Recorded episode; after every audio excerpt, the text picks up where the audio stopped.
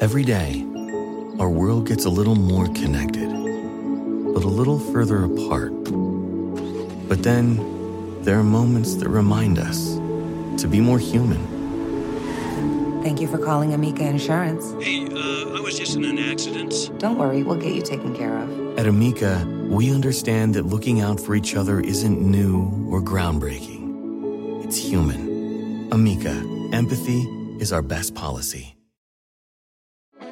Support for this podcast comes from Frito Lay and the 2023 Snack Bracket Championship. The Frito Lay Snacker Challenge is underway, and fans are voting on their favorite snacks to crown champion. We're talking about prime time matchups between the best 64 snacks in the land. Will Ruffles Ridges reign supreme?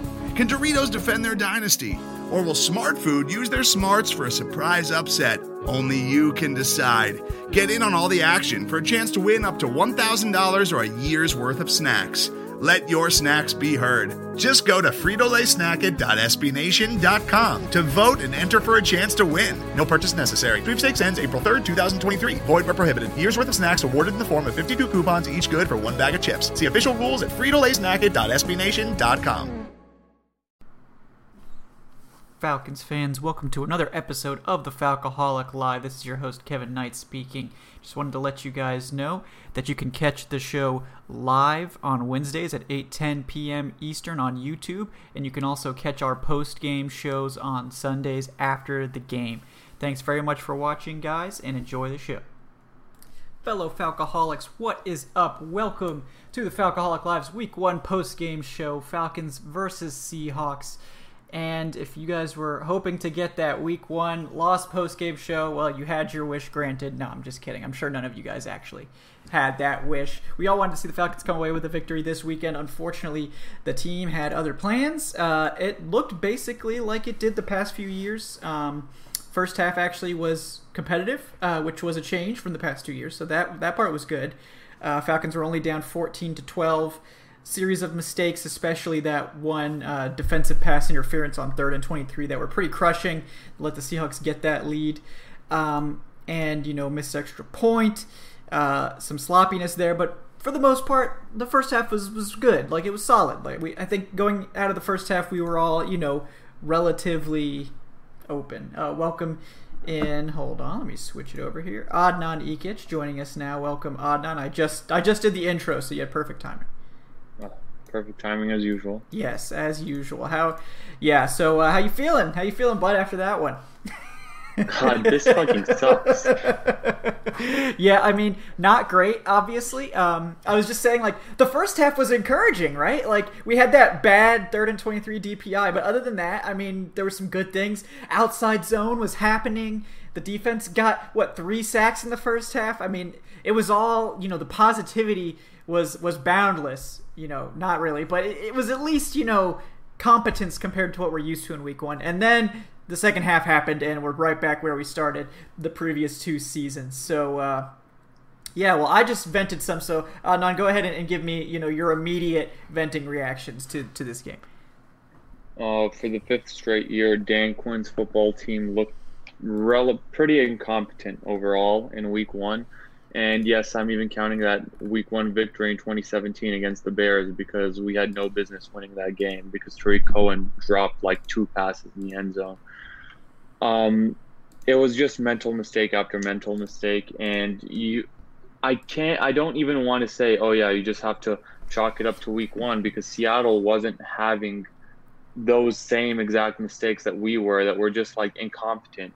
Um, Seattle did have that mistake with Shaquill Griffin, but that was him on Calvin Ridley's first touchdown, but that was just him colliding with his own player accidentally. I'm talking about stuff like that Ricardo Allen penalty was absolutely horrendous on third yeah. and 23. Uh, Lockett was in complete coverage, and Ricardo Allen just like took him out, and then he's like looking at the ref, talking about how it's not a penalty. Like that set the tone for everything because the Falcons would have gotten off the field leading 3-0 and then who knows what, what could have happened after that. But instead, Chris Carson scores a touchdown on that first drive. Ricardo Allen gifts them seven points. Uh, I I did and didn't like the aggression from Dan Quinn. Uh, there were some of those fourth downs where it, it was like I didn't mind going for it on fourth down. I just didn't like the play calls on those fourth downs, and I didn't. I did like uh, going for it on the fake punt, but that was just completely unfortunate. where It was very it, unfortunate. it was it was just like a fumble. yeah.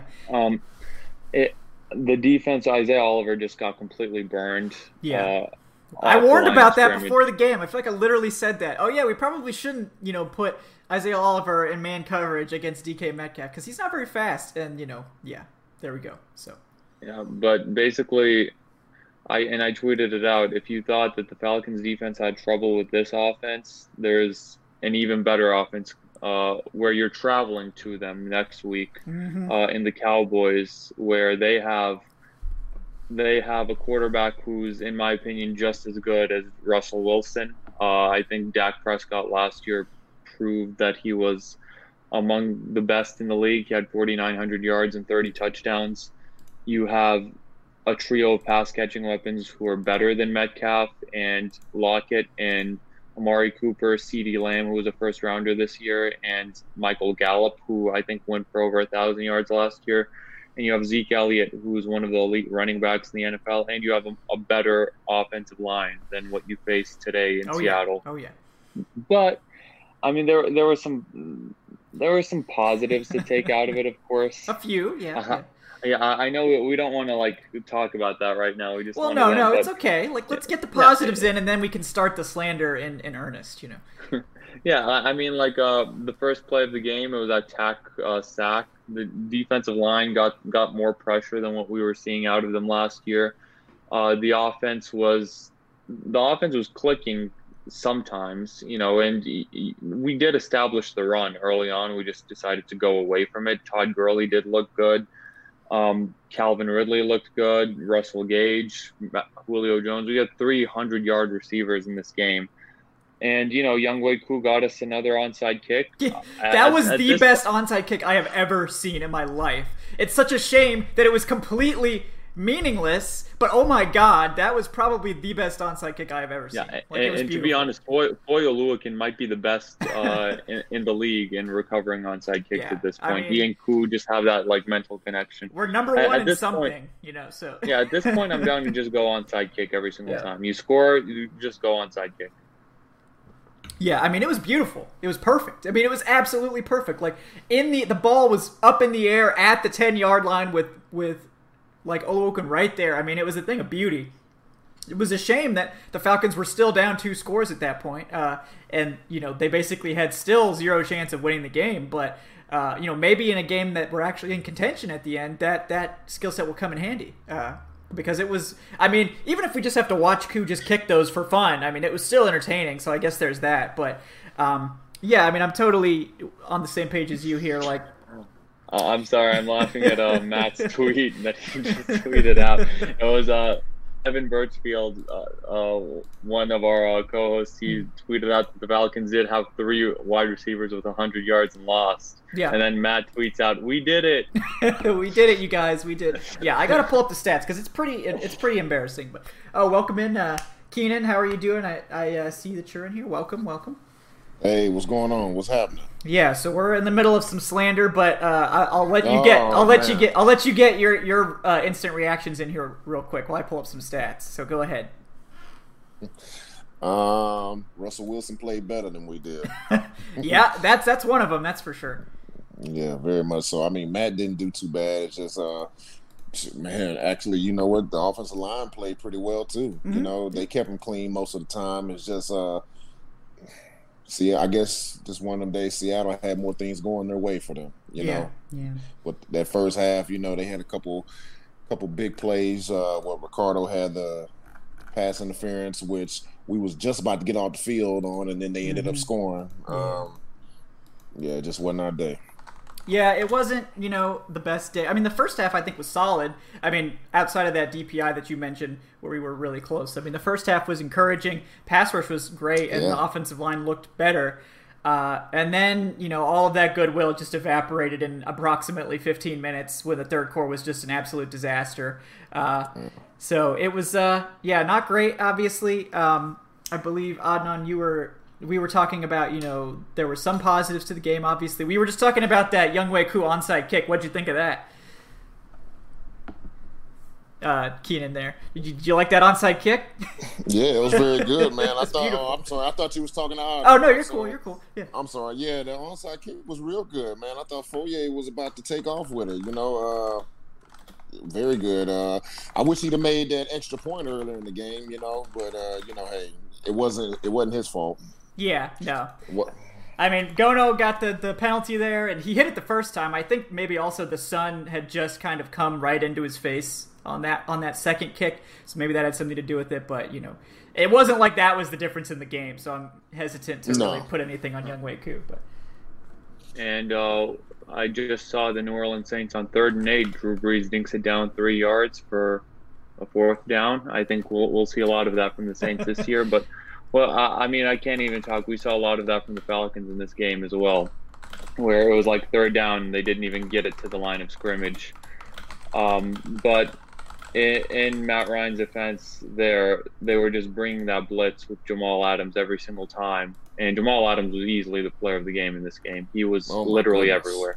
yeah, Uh, Yes, he I- was. I have no idea how it took an entire half to adjust the protection uh, Yeah. to the right side of that offensive line. They just kept bringing him from the right side, and we just there was someone unblocked over and over again. That that's it, it's up to the coaching staff when that happens the first time. You have to make an adjustment. yeah, yeah, you do. And like that, like we were calling the Jamal Adams blitz packages like a week ago. Like, how are these? Like, I just don't understand. Like, how can you not be prepared for that? The, the man's the best blitzing safety in the NFL, and they have a terrible defensive line. You don't think he's gonna blitz? Like, seriously? Like that? That's part of my problem here. Like. I, it doesn't take Keenan Forney, like no, like no offense to us, but like I'm sure Keenan was all over this. Like we were, we you know fans, and you know we like to call ourselves analysts, you know, and be nice to ourselves. But like we're fans, and like we were calling this. Why can't you know why why can't they get it? So I mean, do you have any insight on why that sort of package might not have been planned for Keenan?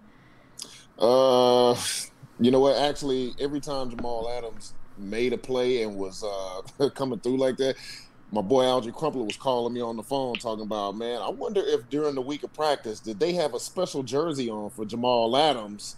You know, for the practice squad guys to be like, hey, look here, man, we got to account for him. But because I know when we were playing, we always did that for guys like Troy Polamalu or Ed Reed, you know, Right, right. safeties that are game changers, you know. So I don't know, but uh, there was a couple times where he came through there, and it was just like, like y'all said, there was nobody accounting for him. Whether it was on that one where they had, uh, I can't remember which quarter it was, but they had two three techniques, and they both and they walked both the linebackers up in A gap, and they blitzed him off the outside. You know, they it was like a six man protection, and they were showing that they were bringing at least seven. You know, Yeah. but. And then there was the one where he chased down a back. He chased down from the backside. What was it? I think it was a counter or it was uh, a power play. Yeah, You know, yeah. Uh, I think Bruce Irvin had a pretty good. Uh, he had a he stuffed Keith Smith, the fullback. He stuffed him pretty good to where they couldn't, you know, really widen that hole a little bit. Right. You know, Chris Lindstrom turned in there and. Jamal Adams had just enough speed and just enough get off to chase the thing down from the backside. He was just, uh, man, he had him a day today. Yeah, I mean he was tremendous. Like you know, I think that you know we could critique maybe that he was a little early a couple times. And look, the refs, eh, other than that Ricardo Allen DPI, they were pretty consistent about letting them kind of play in the secondary. Um, so like I mean I feel like you know obviously the homer in me thinks that you know some of those probably should have been flags at least defensive holding where he got there early a few times, but like I mean, at the same time, like it was tight coverage every everywhere he was. Like, you know, the Falcons were not really getting open on offense outside of. I mean, there were definitely some plays where they were moving the ball. I mean, they moved the ball extremely well. They had over 500 yards. Like, I mean, this is not an, an issue of the Falcons not moving the ball. The issue was scoring, and they had scored. They were over 400 yards and only 18 points going into the fourth, and they did tack on that garbage time touchdown. But, I mean, I'm, this is where the Dirk Koetter slander begins. So if you guys came here for that, it's starting now. Um, so like, this is not something that is an aberration with Dirk Koetter. This is something that happens regularly, where the Falcons are producing tons of yards, they're moving the ball, and they get to the red zone and they can't punch it in. Like this is not the first time this has happened. Um, and going over 500 yards with just 25 points to show for it. Um, I mean, come on. Like we need, we have to do better than that. Like this is not acceptable. Uh, and like it's hard to even count. Like at least hundred of those yards came in garbage time. At you know at minimum. Um, but like this is a game that the Falcons should have been tied in. Like they should have been in contention at the end. I mean, even with the defense really kind of falling apart in the second half, this was a game that they should have been in, but they just couldn't get the scores. Like they were 0 and 4 on fourth down. Like I mean, uh, that that's a huge factor in this game is not being able to convert a single fourth down. The fake punt, like I think that was extremely ballsy, like extremely aggressive to the point where that's even maybe too much for me. But and you get it and then you fumble it, like that's just a, a dumb error. But like I, I I just it was a great call. He it, it got, was. He, he, got he got to hold on to the ball. I mean, you got to give credit to to the player for Seattle. I forget his name, but he made a great tackle. He put his head right on the ball and boom, that was a perfect out. tackle. Yeah, perfect. perfect. Tackle. It was perfect. it was good. Yeah. Um, so like I mean I think the call it came off a little desperate to me, but it worked and then it didn't work. So it's like it's kind of like I don't know how to feel about it. Like it's it's kind yeah. of there's some good and bad to that call. Uh, yeah, when it went wrong, it just gave them a short field. You know yeah, what I mean? Yeah. Instead of having to make them earn it, it just gave them a short field. And you know, Russell was on fire today, man. He, he was, was, doing it. He was. You know, and I and, and, matter of fact, you go back to you know uh, to some of Jamal Adams' plays. Some of that stuff you got to give credit to Seattle's coaches because they had it schemed up pretty good. You know, like they just made it to where he would be just unblockable on that, and you know, he just made the plays. That he made some great plays out there. He did. He did. Uh, I think we can agree that the Falcons definitely got outcoached in this game, and mm-hmm. the issue is they get outcoached in a lot of their games, and it just keeps happening. And especially in week one, it just kept happening.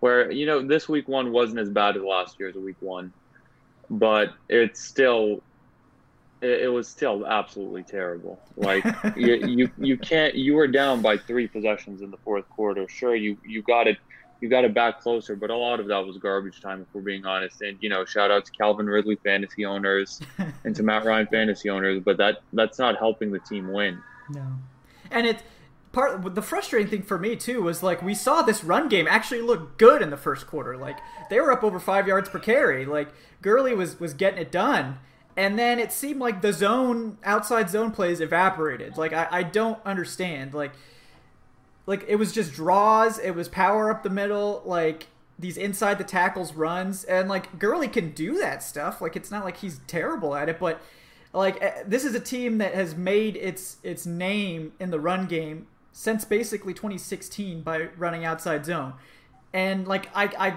you know i can give Koetter some credit for running it effectively for a quarter, and then he just scrapped it. Like, this is the same thing that happened last year. Like, we saw flashes of what the offense he's supposed to run, the Shanahan, you know, Sarkisian offense with outside zone and play action, and then it just disappears quickly because I just think the main problem here is Dirk Koetter doesn't know how to call the West Coast offense. He's never called it before. This is not his offense. Like, so to me, it's maybe it's not really Dirk Koetter's fault that the Falcons decided to hire him to run an offense that he's clearly not comfortable running. So, I mean, maybe that's the real issue here. But uh, yeah. Well, I don't want to put it all on Dirk. No, know, it's, it's not. It's not really fair. Yeah, but yeah, I don't want to put it all on Dirk. I mean, you know, they did get behind in the they did get behind in the touchdown count. So I mean, that changes up your play calling as a coordinator. You know, the the defense is starting to give up some, and now you look up and you're down by 16 or whatever, you know. So it's like, okay, uh, we can't really stick with our ground game like how we want to. You know, we got to get it. We got to get on the board some kind of way. So mm-hmm. uh, I don't want to put it all on Dirk. You know, the defense is. They've got they got to make those stops. They can't yeah, make yeah. silly mistakes. You know, like the pass interference we talking about Ricardo and uh, Isaiah giving up the one touchdown to DK out mm-hmm. there. Um, because I thought actually the defensive line they was rushing pretty good. Yeah, they know? were great. Like that was they looked fantastic in this game. The defensive line they were getting pressure Yeah. consistently. Yeah, they, it, was just, uh, it was a lot of mistakes just in the passing game in the coverage area. And just a quick update, uh, because you'll see it on ESPN all night. Tom Brady first drive marches down the field, and his first touchdown is a sneak into the end zone. Oh yeah, Oh wow. oh that- yeah. They're going to be talking about that all all day. I hope they're talking about a Saints loss. That's the only thing that could make this weekend better at this point. But, uh, but uh, I mean, I did, I did see some positives, man. There were, There there were some good positives, even though we got outscored. I mean, we gave them some some bad penalties that put them in position. I saw some positive stuff. You know, our D line they they got into that bear front I was talking a little bit about. About a, what was that this past week or whatever? Yeah, you know, yeah. trying to get one on ones across the board, and you know, Grady, I think he had like two sacks. Fowler had a couple pressures, and uh, Takk had him a sack on the first play of the game. I was like, wow, okay, here we go. Mm-hmm. We just got to tighten up a little bit in that coverage in that back end a little bit. Yeah, and because when you yeah, go, because when you play that bear front, it's man across the board, you know. So you only got man, you gotta you gotta grab onto your nuts and hold on out there, you know. right. Let that rush get there. exactly, and like this is not totally unexpected in terms of the young secondary struggling. Like, um, I don't think we should have left Isaiah Oliver on an, like basically what looked like an island against DK Metcalf. Like I, we had been talking about this all week. Like that is not the matchup you want because while Oliver is good at covering big receivers downfield, he's not fast. So Metcalf, despite his size, is not really a good matchup for Oliver because Oliver's running a four-five, totally respectable for a corner of his size. DK Metcalf's running a four-three. Like this man has point two on Isaiah Oliver. Like this is not a matchup that Oliver's going to be successful if it's downfield. We saw Oliver cover him well on slants and stuff like that, which is encouraging. But like downfield, that's not that's not what you want. And I, I feel like Terrell probably should have been put on Metcalf. They seemed like they were kind of hiding Terrell in this game. Like they had him on David Moore a lot. And you know, I think other than that one play where uh, Terrell kind of bit on the action that that Lockett did, um, and he thought maybe he could undercut the route and then Lockett hit him with a double move, and you know that was pretty much a big gain. Like other than that, Terrell was okay. I mean, he's a rookie. Like uh, his first NFL game, no preseason. For the most part, he was fine.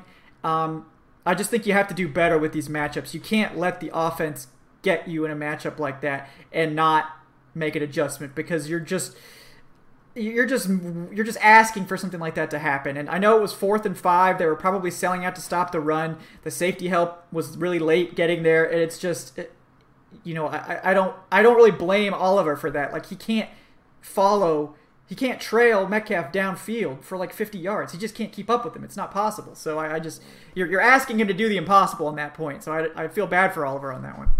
Yeah, when you play that bear front, man, you're the, the D line. They got to get there they have to get there. I mean, you got to get some kind of pressure, make him move off of his spot or something. You know, especially you know, you know Oliver. You know, he's not going to have any help. He's man to man with a guy that's running four three yeah. and as big as he is. You know, the D line they gotta they gotta get there on that in that situation.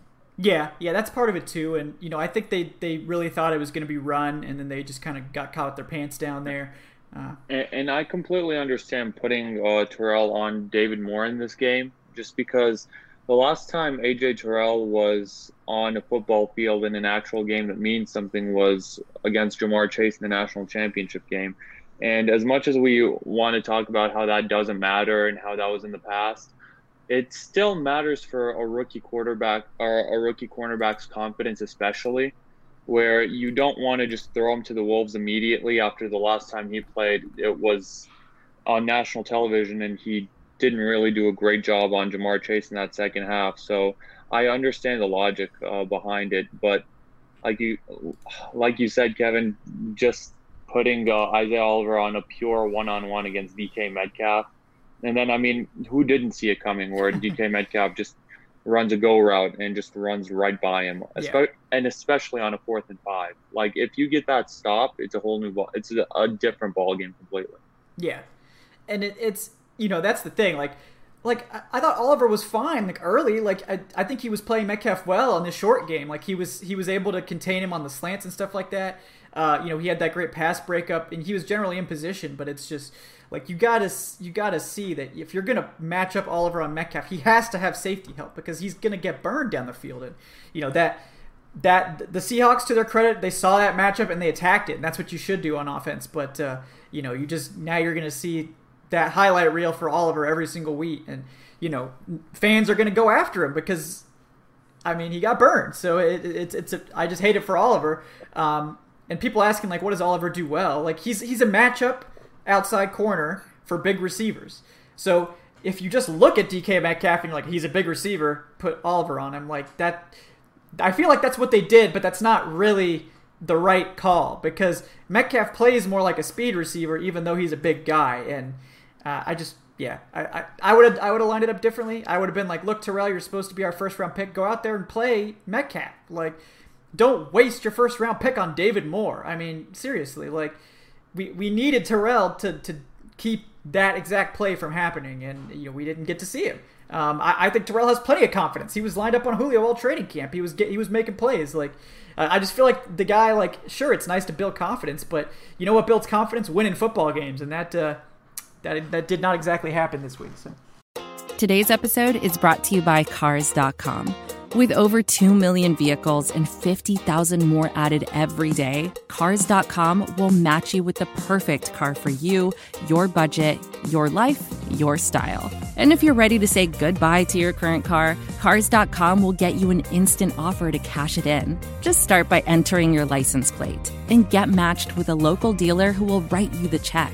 So whether you're looking to buy or sell, just go to Cars.com. It's magical. Yeah, well, it just look like they're trying to keep AJ just playing that left corner and keeping Isaiah playing right corner. They're not. They wasn't trying I to have. That. Yeah, I, I hate, hate that. that. so much. I hated that when we had Trufant and Oliver. When Trufant was really close to being a shutdown cornerback, they wouldn't let him travel with the opposing team's best corner at all.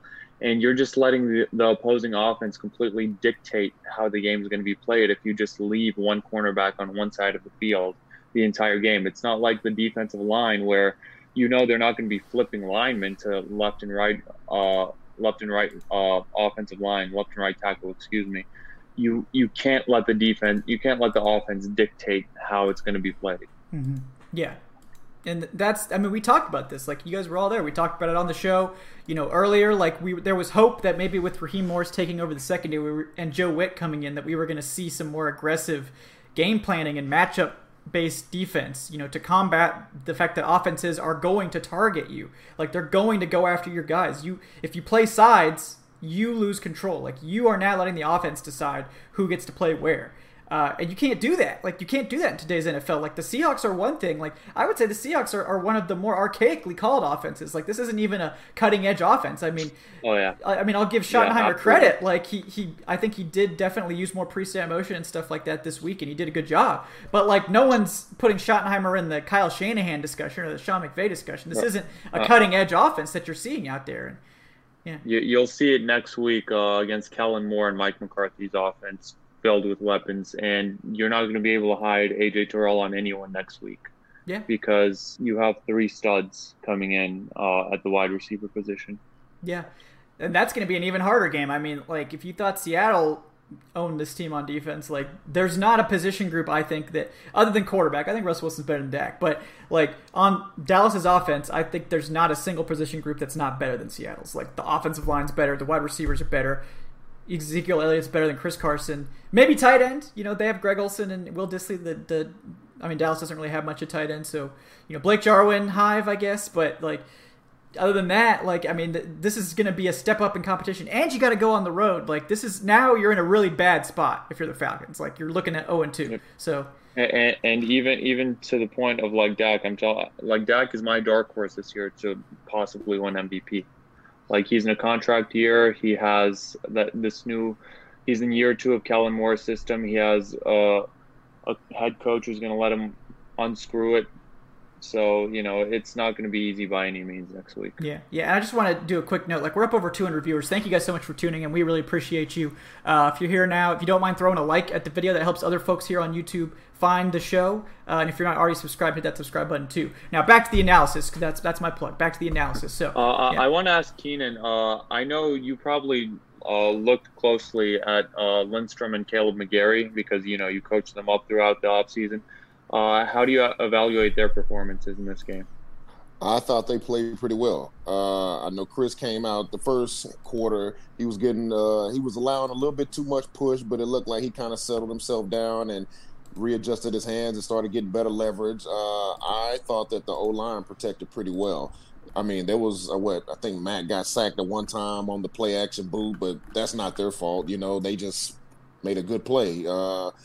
It might have been a couple little presses. I think he got knocked down twice, but uh, other than that, I thought they played pretty solidly, especially James Carpenter. You know, in pass protection, he was doing pretty well, and Jake was solid over there too. Um, I think that was the re- one of the reasons why we was able to get um, a lot of yards in that last quarter. You know, because they were protecting their ass off.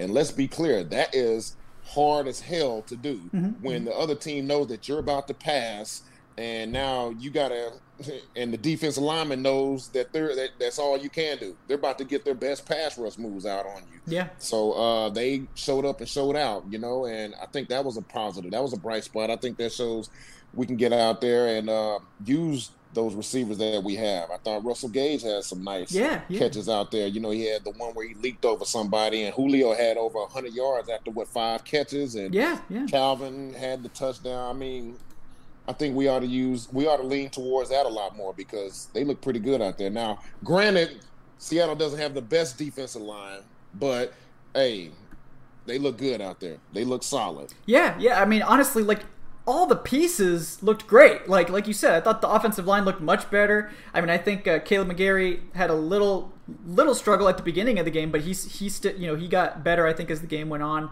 got a little more, you know, just got settled in. It's the first game of the season. Stuff happens. Um, you know, yeah. Lindstrom, I think, did well. Uh, at left guard, the rotation of Hennessy and Carpenter was fine for the most part. Uh, obviously, Jake Matthews and Alex Mack were, were, great. So, offensive line looked better. That's nice. Uh, you know, Todd Gurley early in the game looked great. Uh, they went away from the outside zone and it kind of stalled out, but for the most part, it was fine. Falcons still had, you know, all of their backs had four exactly four yards per carry. Now that's not a great number. That's miles ahead of where they were last year, so that's always nice to see. Falcons had three receivers over 100 yards. Julio Jones 157 yards, Ridley 130, Russell Gage 114, and you know 25 points with the stat line like that is just so disappointing for me. Um, so, uh, and I just 38 points allowed that's just not a number you ever want to see like opening the season with that number like it's it's just like you, you can't allow that many points on a defense. And I'll, I'll, give them like the seven from the the fumbled fake punt like that they had like a 20 yard field to defend. That's a really hard drive to stop you know. I'll, I'll, I'll give them those seven but like 31 points 30 points a game is too much. Like if you're allowing more than 30 points, you're going to put your offense in a bad place and that's that's where they ended up. Mhm. That's exactly where they ended up. Force you to have to come out and sling it. Yeah, and to, to their credit, they did it well. They just couldn't get the ball in the end zone until it was too late. Uh, like right. they were able to sleep. I mean, it was almost exactly the same as last year's Seattle game, where Matt Schaub came out here and slung it for 460 yards. Matt Ryan had 450, by the way, uh, and like they just couldn't score points. Like they had over 500 yards in that game, and they just couldn't punch it in. Uh, so it's just it, it's frustrating. Um, but you know, if you're looking for signs of hope, I mean, the offense put a ton of yards up. If they can get some of those fourth downs, they can convert a little bit better on third down. Like this offense can still roll. Um, and you know, it's clear that Seattle's defense was a lot better with uh, Jamal Adams than they would have been without him. Like I feel like that defense could have been a disaster without Jamal Adams, but um, you just gotta you gotta find ways to convert those red zone trips into points. And you got and if you're gonna go for it on fourth down and not go for field goals, you have to convert. Uh, I like the aggressiveness. I love it actually. Analytics tell us go for it on fourth down if you can. Uh, they just didn't get they didn't go their way this week. So uh, it's rough. Yeah, yeah what norm- was that? I think it was that one fourth down where Bobby Wagner shot through the hole. Mm-hmm. You know, that was it wasn't Seattle, it was us. You yeah. know, they we didn't you know, I think Jake held on a little bit too long on that backside trying to help his tight end out when he sees his guy, he's doubling to or scooping to whatever terminology they're using. He's stacked almost inside of you, man. You can't give much help to him, and he tried to give his boy some help, and Wagner hit it on the run, and boom, yeah. And, and in fairness, in fairness, Matt Ryan had an overall very good game, but he did absolutely kill one of those drives in the end, uh, where there was third and two, and he had that rushing lane where he could have gone through it, but he tried to force the pass into Calvin Ridley. And then on fourth down, he missed Calvin Ridley, who was pretty open down the sidelines. Yeah. And yeah, it, I think it, it did hit yeah, uh, Ridley, had to like lay out for it, but Kill, yeah, yeah, yeah. really got to make that catch. It went right yeah. through his hands. He got to make that. Yeah, it wasn't the best to, throw. it still yeah. wasn't. It still wasn't the easiest catch to make, having to completely lay out. But regardless, right. that that was a complete uh, killer because the defense had just gotten off the field on a three and out, and I think at this point it was an, an eleven point game or thirteen point game. It was a mm-hmm. two possession game. So it was and, still close. You know, I, mean, you were 0 for 4 on fourth downs. That's not going to happen every single week. Hopefully. Uh, oh, yeah, hopefully. If it does, we have bigger problems. Yeah. To me, like, one of the biggest problems in this game was that short yardage offense. Like, Gurley was supposed to come in to be the the fixer there, the guy that was able to convert those, and they And he did on the he first did, touchdown. yeah, like that. They did get it that time, but then it did not again. they didn't get it again. Like they got, they were, I believe, pretty dismantled on third downs, and that was a big story of the game, you know. And uh, I think even it's like Seattle wasn't was like one and four on third down at one point, and then I think in the second half they just hit all of them. So it was just really, really tough spot there for the Falcons to end up in. But uh, yeah, it's it's it's week one. You know, we got a long time. It's very fixable. It's very Yeah. fixable. It's very fixable. You know, a lot of the the mistakes that happen offensively. That's what I'll just leave it at that. It's Yeah. very fixable. Yeah, and like it's true, and the only thing that gives me pause is that like this is the same exact thing I said last year at this time. Like it's fixable. These are the issues, and I feel like we're saying the same issues. Although the offensive performance was certainly better than last year, week one. But um, like this is the same coaching staff. It's concerning to me that the same exact issues are our concerns here in week one a year later. Um, so to me, that that's a concern. no way around that. Um, but yeah, I mean, I know there's some. Uh, we need to get rid of Matt Ryan in the chat. So you know, to you guys, I, I say, you know, uh, Oh, you know, welcome back, the welcome back, Oh, Matt Ryan they got haters. Uh, yeah, they got the. Style. thank you for the clicks. Uh, but yeah, otherwise, you know, Come we on won't- now. we won't Come on now. entertain Matt this. threw for over 400 yards. Come on now. What else is he supposed to do? right? Well, you know, he's not Mike Vick, so he can't run for 50 yards on a scramble. So therefore, we need a mobile quarterback. But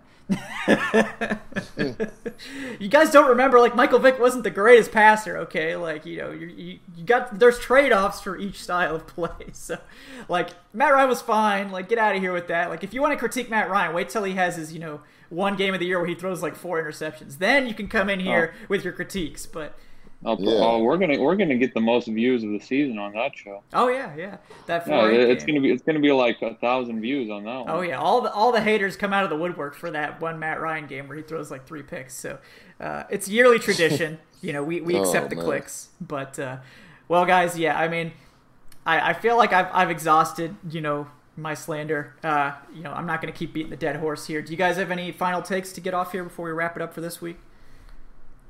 Uh, this was a rough one. Yeah. Uh, I really, I really thought we'd go into this one and you know, maybe propel ourselves a little bit with a win. But yeah, I mean, it's my own fault. I, I've seen this team in, in the first week the past four years, and that just doesn't happen. Um, I mean, I was almost right about the 24 points uh, prediction that I had Yeah, for the team. They yeah. scored 25, but they gave up 38. Yeah. Um, I what I will say is, and we'll look ahead to the Cowboys next week. Don't completely panic if this team is 0 2. I mean, don't panic like right now either, but don't panic if we're sitting here next week and the, at the same time the team is 0 2 because, uh, you know, you it, it, it kind of lightens up a little bit with the Bears after that but it, it's still very early in the season. Uh, let's save the panic for when we're three or four games below 500 at the very least. Yeah. Um, and speaking of which, a stat that I came across in my research the past week, um, this team hasn't been above 500 at any point since 2017. So Yeah. since the 2017 season, last year we started off one and five and weren't above 500 um, the year before, or last year was one and seven. The year before, we started off like one and 4 or one and five. So it, it would be nice to go into a week with more wins than losses because we haven't had that feeling in, in like three years. It's been a while. Yeah, it has been a, a really long time, sadly. Um, which is you know added to the the list of reasons that I'm frustrated right now. But uh, I mean, ultimately, like the players love Dan. They're gonna give Dan a chance to fix things, but he's running out of chances very quickly.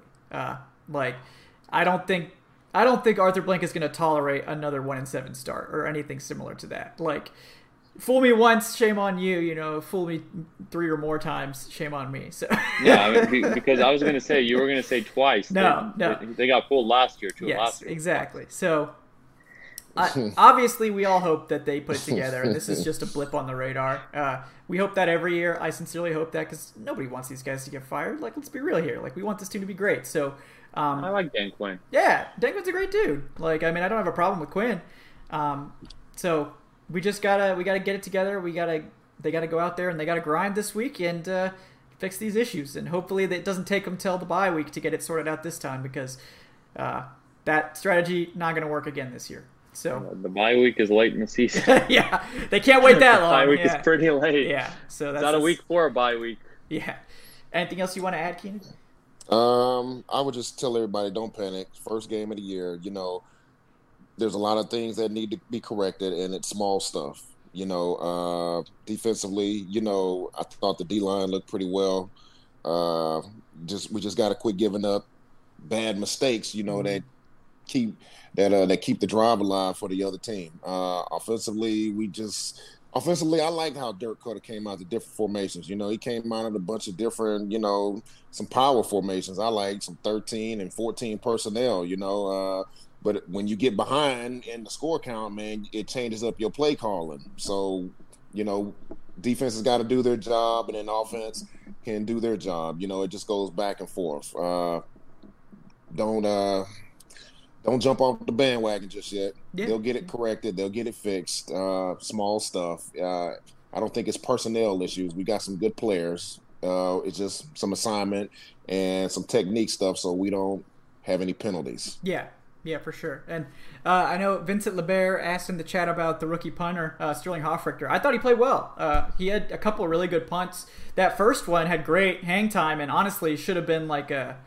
uh, like a stop at like the 10. But uh, I think Zaccheaus just couldn't make the tackle. He did manage to recover and get the tackle a few yards later. But uh, yeah, I, th- I thought Hofrichter was good. We didn't actually see that many punts, despite the Falcons only scoring 25 points. But um, yeah, I thought he was good. That was somebody we didn't talk about earlier. So uh, I thought that was encouraging. And Koo hit two 49 yard field goals. So those of you that thought he couldn't, he was having trouble with above 45, uh, I thought both those kicks were excellent. So um, that's encouraging to see. So as I was well. improving it above 50.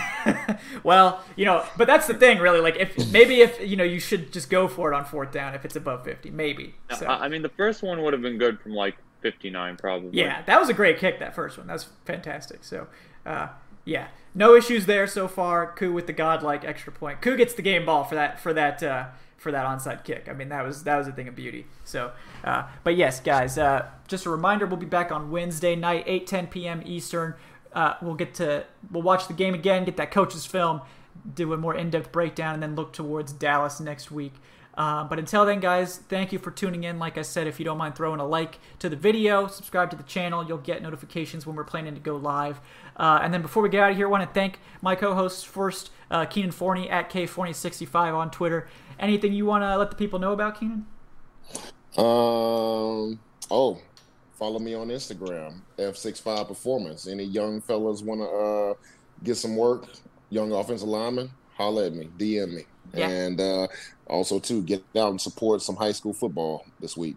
Yeah, absolutely, guys. Def- I mean, Kynan's out there working with Chris Lindstrom, Kaleb McGary. He can he can help your game too. So definitely check that out.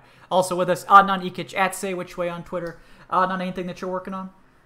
Uh, yeah, my fantasy stud and dud uh, article will go live tomorrow night, and I'll be doing a recap of the rest of the NFC South. And it looks like this Bucks Saints game is going to be a really good one. Yeah, I'm looking forward to it. Like football's back. I mean, I got stuff to do Sunday night now. Finally, uh, I get some, to watch some real live football, uh, and I'm, I'm excited about that. Uh, guys, I am Kevin Yes, Knight. sir. Yeah, absolutely. So I'm, no matter what, you get to at least watch some good football, even even if it's not the Falcons, unfortunately. But hey, beggars can't be I love choosers. it. I get, I get to watch some of my babies, so to speak, get to Yeah, play. You know, yeah. I got to see Chris and Kaleb today. Tomorrow, I get to watch Andrew against the Steelers. I'm gonna go here in a little bit and watch Solomon Yeah, with the yeah. Dolphins. It's it's great. Yeah, absolutely. That that's always fun to, to get to watch those guys you work with personally and see see how they grow and improve over time.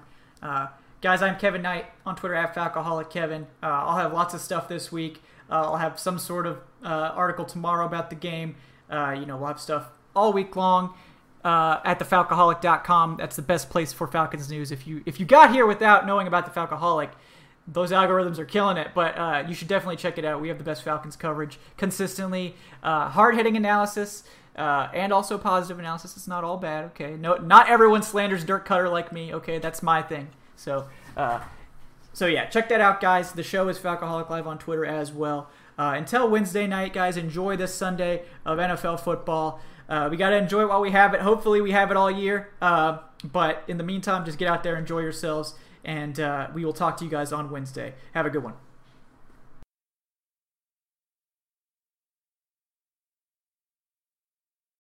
At Amica Insurance, we know it's more than just a car. It's the two door coupe that was there for your first drive, the hatchback that took you cross country and back, and the minivan that tackles the weekly carpool. For the cars you couldn't live without, trust Amica Auto Insurance. Amica, empathy is our best policy.